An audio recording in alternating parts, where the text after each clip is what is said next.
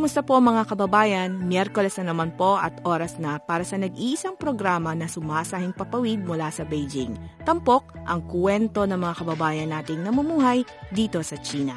Ako po ang inyong host, Mac Ramos. Welcome sa programang Mga Pinoy sa China.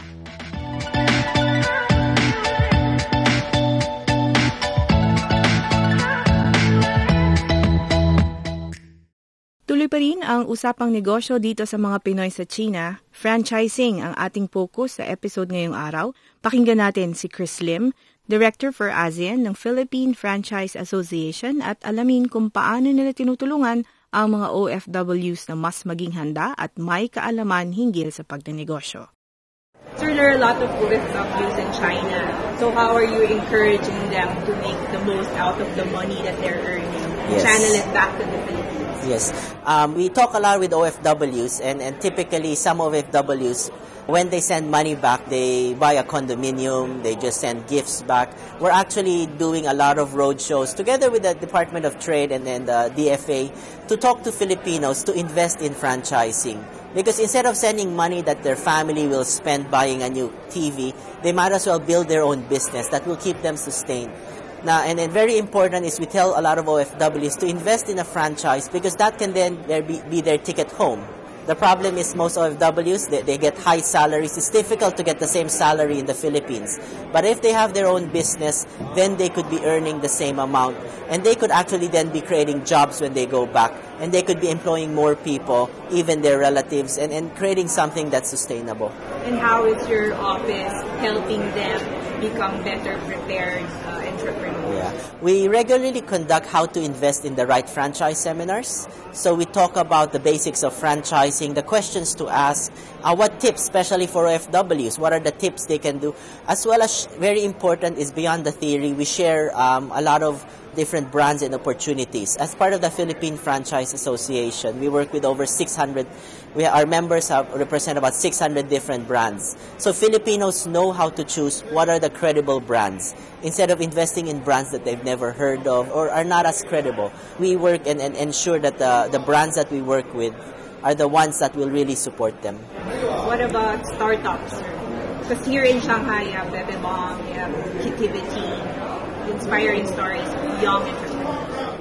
Yeah, for startups, how what, what we work with them on is once they decide to enter, create a retail presence or, or create physical stores, um, franchising can then be a tool for them to go back to the Philippines while still staying here if, if they want to stay in Shanghai, being able to transport the whole brand. So instead of just exporting one or two SKUs, they export the whole brand together with the whole lineup, together with the whole brand experience, and it becomes a much better business than if they were just importing one or two SKUs from you every few months. Talk to our listeners po, invite OFWs in the mainland and to Yeah. website. To overseas Filipinos, um, if you want to get into franchising, you can go to the Philippine Franchise Association. That's www.pfa.org.ph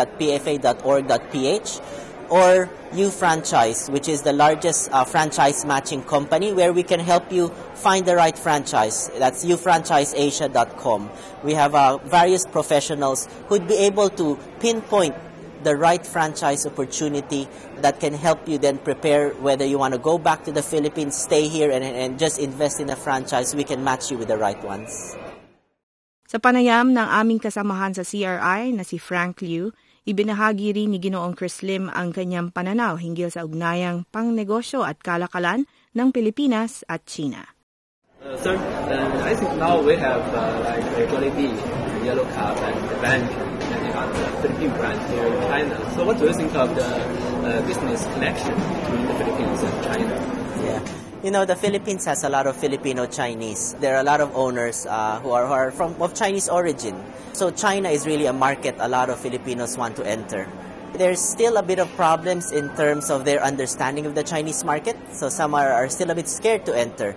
So I think one role of the PhilCham as well as the, our, our Philippine Franchise Association is to let people understand the Chinese market, to, to understand more the regulations, uh, working with the DTI, so that they can then start looking more into China because they know it's a big potential. But all of them don't want to make a big mistake because they don't want to be locked out of this market. So it's good that we have brands such as Yellow Cab, such as Bench, um, who, who've already entered. But after those brands, then we'll, we'll start to have more brands, whether it's in food or retail, um, that will want to enter here, and, and that's something we want to see more of. And, uh, and how do you think of the business environment here in China from your own experience? Yeah, I mean, a lot of news talks about how China is softening, but they're still doing about six and a half percent growth, which is still bigger than most of the countries in, in Southeast Asia. Uh, so it's still quite a, a, market that people want to enter. It's really a market of, of a billion people. So for Filipino brands, uh, it's a market that, that they've targeted. Uh, maybe it's more in their medium term plans because a lot of Philippine brands are just getting the experience right now of going international. So they, of course, start with their backyard, which is the ASEAN market. But once they start to understand and, and create international teams, China will surely be in their map. And how do you think about uh, the importance of uh, Philippine Chamber to the Philippine business here in China? Yeah. Um, the Philippine Chamber should, should serve a very important role because when Filipinos come here, they'd want to be connected to business. They'd want to understand the local context, the local culture. And we know China isn't really just one country, it's a lot of different countries. Every region, every area has a very different personality, a different culture, whether you're in Shanghai, Beijing, Chengdu. So the Philippine Chamber here in Shanghai is a good start of point so that they can understand how this area works, how this region works, and get connected with professionals who've been here for a long time, uh, which can shortcut the trial and error process because we have a lot of great Filipino professionals here working in some of the biggest multinational and local companies. And that connection is going to be critical for them as they enter this market. Kumusta ang buhay-buhay ng mga kababayan natin dito sa China? Alamin sa programang Mga Pinoy sa China.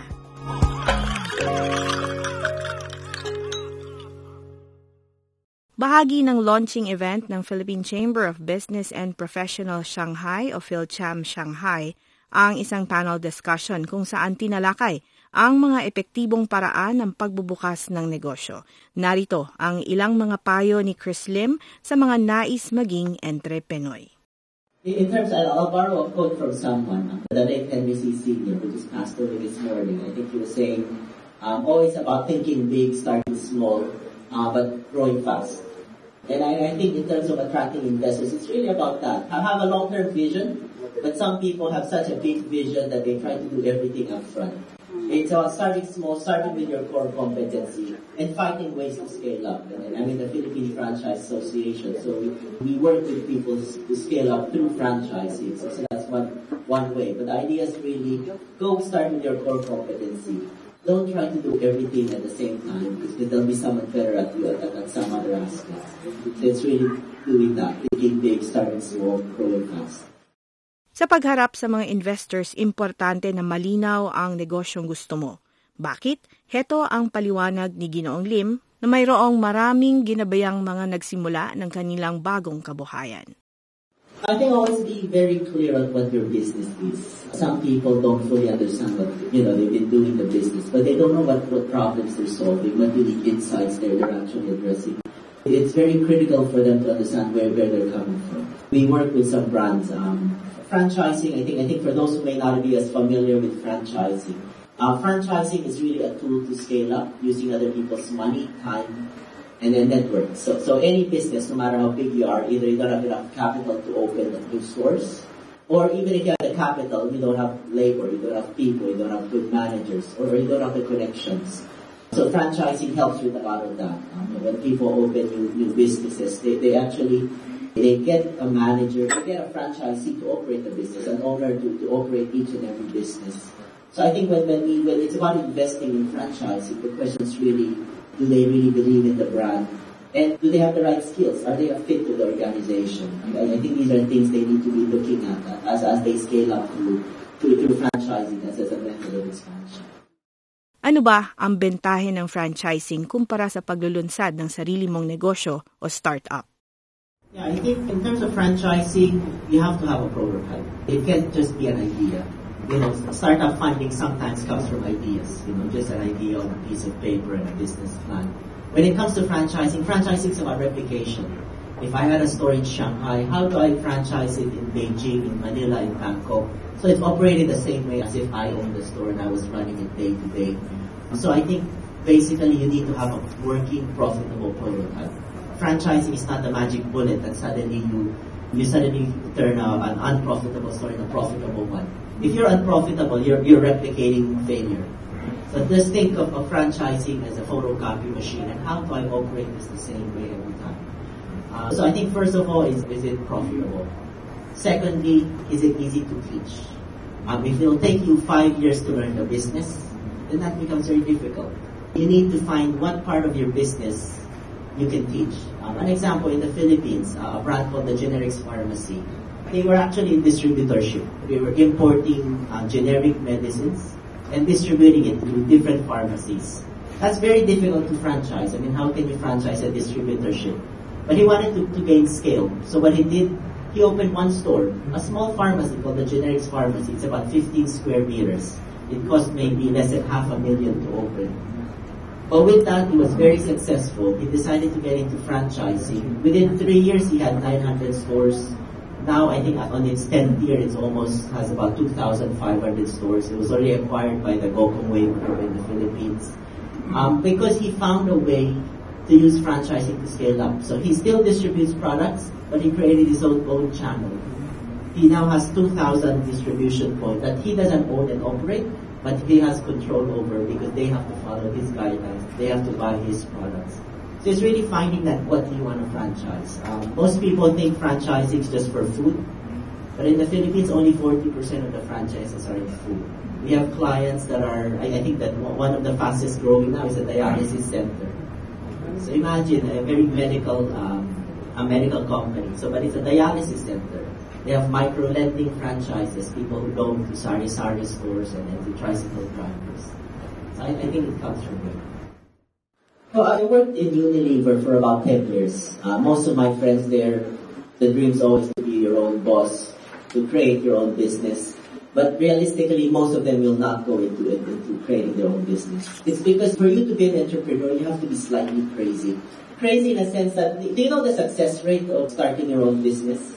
Any guesses? If you open a business today, how what's the success rate? How many percent are still open after 10 years? And it's about 20 percent. 20, 25 percent. Imagine having to give up a steady paycheck for something that will just get you, you know, a 20 percent success rate. So, so you have to get it crazy in that sense, and you have to be really brave. Um, so one advice for me, and it's something I, I talk to a lot of uh, overseas Filipinos uh, around the world, is if you want to get your feet wet, one option is, is franchising, and I think that's what we try to educate people. The difference in franchising, it has a 90% success rate, but that's because they taught you everything already. Meaning, made a lot of the mistakes. As, as you were saying, make all the mistakes. In a franchise, the owners, the original owners, would have made the mistakes and they try to help you avoid them. You won't be one of the Gokongweis or everything. You know, you won't be a Jack Ma in franchising, but that could be your first step to see if entrepreneurship is for you. Uh, for me, franchising is a halfway house between pure entrepreneurship and corporate. Because you're technically your own boss, you're running your own team, you're hiring your own people, but at the same time, you have someone. You have, uh, when we do an operations manual for someone, it's about 800 pages long, about every step of the way. So I think that that's something you may want to look into. Kumusta ang buhay-buhay ng mga kababayan natin dito sa China? Alamin sa programang Mga Pinoy sa China.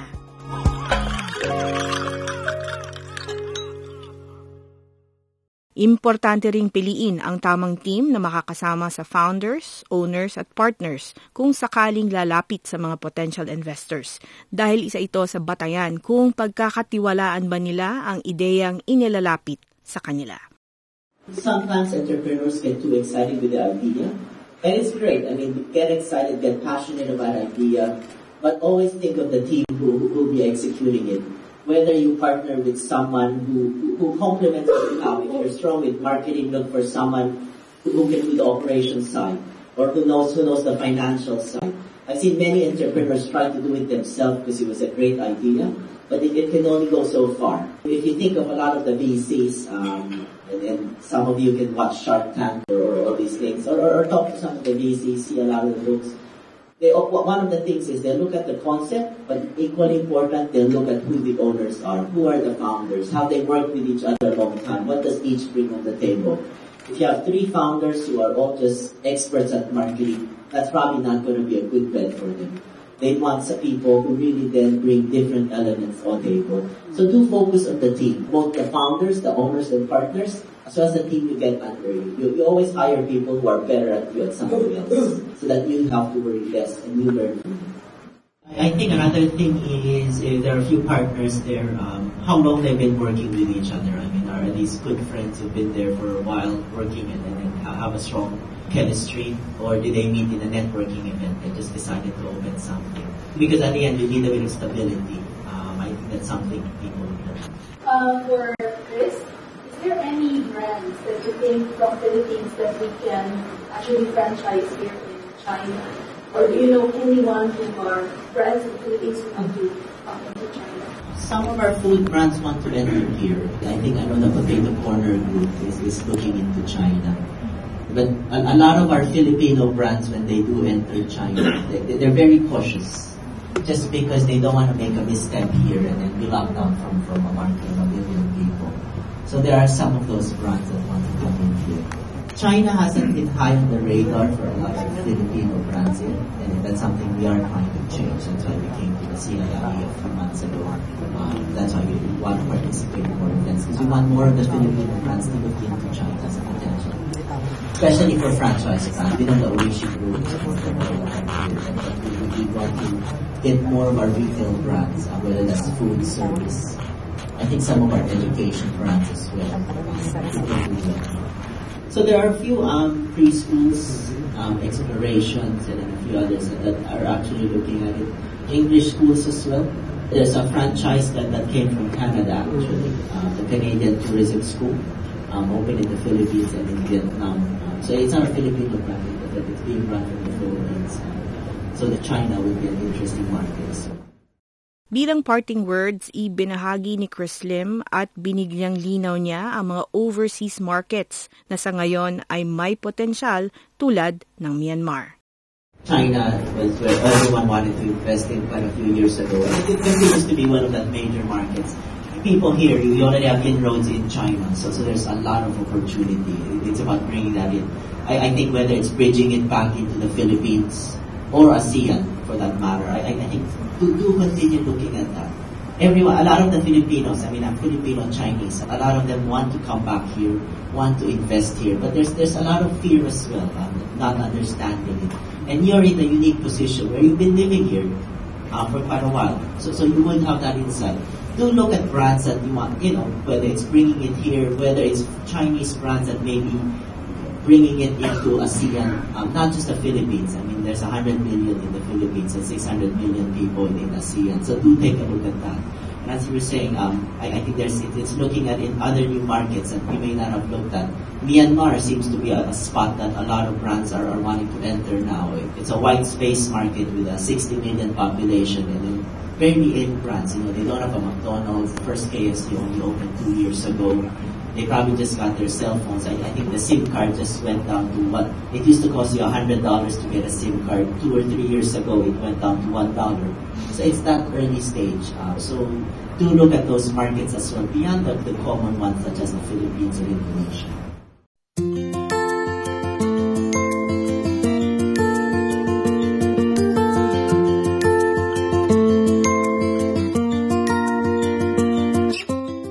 Po nagtatapos ang ating episode ng mga Pinoy sa China para po sa first-hand accounts ng ating mga kababayan hinggil sa pagtatrabaho, pamumuhay, pag-aaral at pamamasyal sa bansang ito. Pakinggan lang po ang aming mga episodes on demand sa CRI Filipino Service at abangan ang aming fresh episodes sa Facebook page ng mga Pinoy sa China. Sa ngalan po ni Vera, ako po si Mac Ramos. Maraming salamat po sa inyong pakikinig.